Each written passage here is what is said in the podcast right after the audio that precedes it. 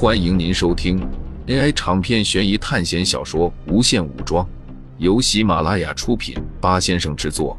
点击订阅，第一时间收听精彩内容。如果没有什么事情干的话，几个小时可能是非常漫长的。但是如果告诉你，过几个小时后你就会死，那么就算一秒钟一秒钟的数着，时间也会过得很快。监狱并不干净，电影里那种洁白的金属墙面是不存在的。在监狱上方的灯光突然亮了起来，从远处走来了许多军人，其中有两人苏哲之前见过，就是处理尸体的女军官。监狱的门突然大开，狱警用棍子敲着门板：“都给我滚出来！”囚犯们艰难的从地上站了起来，可能是太久没有吃过饭的原因。导致他们脚步虚浮，苏哲也同样跟着走了出去。无数多的囚犯慢慢从其他通道汇聚在一起，没有人说话，因为脖子后面就安装着神经毒素。四周都是紫色的灯光，围墙的材料不是泥土，而是厚实的金属。这些囚犯都是普通人，如果是变种人的话，应该会被当场杀死。苏哲想到。随后，他们又被安排进入了不同的区域，每一批都有二十多人。站在苏哲旁边的是一个中年大叔，他的脸色看上去并不好，而且因为过于害怕的关系，他的腿一直颤抖着。站在原地，苏哲闻到了一些奇怪的味道，是焚烧的味道。毫无疑问，在他们前面一批次进入的人已经死掉了，尸体正在被焚烧，周围的人。脸色都十分难看，很难想象一个人在即将面对死亡时的心情。苏哲也不例外，他不清楚这个世界的毒气和科技是否会杀死自己，但是他现在不敢行动。如果被那种恐怖的哨兵机器人发现，会死得更快。之前收到的纸条说是八点监控这里的主机和一些设备会失效，可以逃出去，但是因为不知道时间。所以根本不知道现在是几点，在等待的时候，前面传来了动静，前面的铁门打开了，苏哲他们陆陆续续的走了进去。就在这时，整个基地拉响了警报。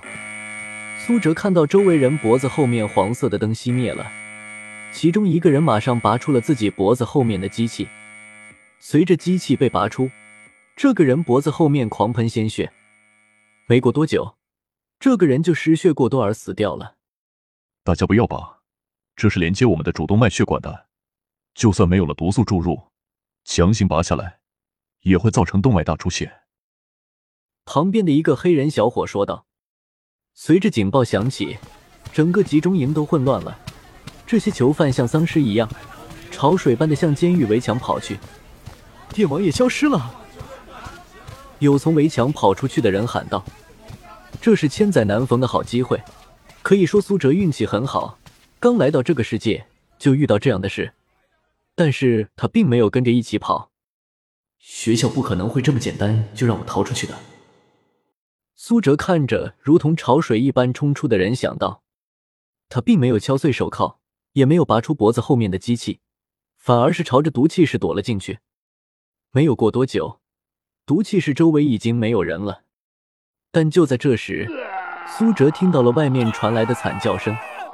他侧过身，小心的观察着外面的情况。只见天空中飞来了几十架类似于长方体的飞船，飞船打开，从底部飞出了很多小黑点。这是哨兵。苏哲看着天空中飞出来的那些人形生物，他们身体由一片片蛇鳞片大小模样的金属构成。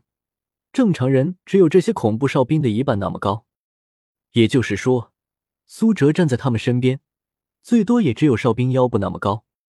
几十个哨兵从天空中降落，他们的手变成了机枪，对着那些逃跑的人不停的扫射。这些机枪的火力堪比加特林，甚至比加特林机枪还要强大。伴随着几个哨兵同时扫射一栋楼，那栋破旧的楼房直接倒塌了。不时有逃跑的人被射死，发出惨叫。飞在空中的哨兵突然浑身冒着橘色的光芒，然后他机械头颅突然打开，从里面射出了一条明亮的火柱。如果这是一部电影的话，苏哲肯定会为这么棒的特效点赞，因为这火柱实在太好看，太真实了。但是这是在考试中，这是一个末日题材下的世界，被火柱射中的人也不是演员。苏哲亲眼看到了一个人被火柱烧成了黑炭。这些哨兵在攻击那些逃往废墟城市的囚犯，对于还在集中营的囚犯并没有攻击。警报声消失了，周围的灯都亮了起来。很明显，这里的设施恢复正常了。这些机器哨兵很强，他们并不是人们眼中那种笨重机器人，而是比人类更强大、更灵活的恐怖杀戮武器。但如果是论实力的话，单个的哨兵，甚至五六个哨兵，苏哲都能对付。解开了基因锁二阶和灵魂锁二阶，进入死神状态，应该能解决几十个哨兵。但这也是苏哲的极限了，而且这只是电影展现出来哨兵的力量。参加了这么多次考试，苏哲当然知道不能轻易相信电影剧情。真正恐怖的东西从来没有在电影中展现过。就在这时，苏哲感受到了脖子背后机器启动了。苏哲感受到了呼吸困难，他马上解开了基因锁一阶，迅速拔出了脖子后面的机器。苏哲捏碎了手中的机器，鲜血从他脖子侧面飙了出来。因为剧烈撕扯的原因，他脖子上很多血管都被割断了。苏哲马上从手环里拿出治疗绷带，紧紧的缠绕在脖子上。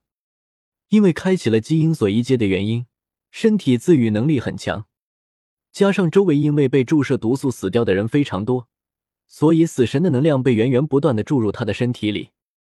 苏哲每次只能抽取一小点，这样不至于被死神的神性力量反噬。但是这一点点也足够治疗他的伤势了。过了大概半个小时。周围变得安静了，哨兵结束而来自己的任务，就返回到那些长方体飞船里去了。没过一会儿，从远处跑进来很多人，这些人穿着军装，跟着他们身边的还有那些处理尸体的白色小机器人。他们将这些尸体扫描之后，白色机器人就将这些尸体搬走了。就是这个时候，苏哲趁着他们在扫描尸体的时候，开始往集中营外面跑。最开始暴乱的时候，已经是八点了，天色已经暗了下去。加上有些人在逃跑的时候打碎了一些设施，所以有几处围墙周围是没有灯光的。苏哲穿梭在黑夜中，肉眼完全无法看见。围墙猴子有五米多高，那些普通的囚犯都能翻过，更别说苏哲了。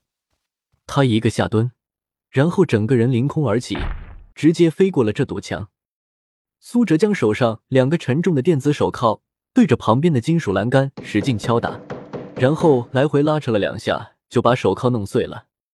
在围墙外面是一片狼藉，周围都是残破的高楼建筑。如果准确点形容的话，十分像《盗梦空间》中那些被海水侵蚀的楼房，只需要轻轻一碰就能碎掉。就在苏哲马上要离开这里的时候。在他背后出现了一个高大的黑影，苏哲原来所在的地方被打出了一个大洞。苏哲转过身一看，是一个比他高一倍的金属机器人，是哨兵。果然，学校给的任务不会这么简单，看样子还是要和这些哨兵战斗一场啊！在片刻间，苏哲身边就降落下了五具哨兵。哨兵虽然长得很像人类，但是他们是全金属的外壳。根本没有人类的情感，所以看到苏哲之后没有停留，手臂化作尖锐的长枪朝着他刺了过来。听众朋友们，本集为您播放完毕，欢迎订阅专辑，下集精彩继续。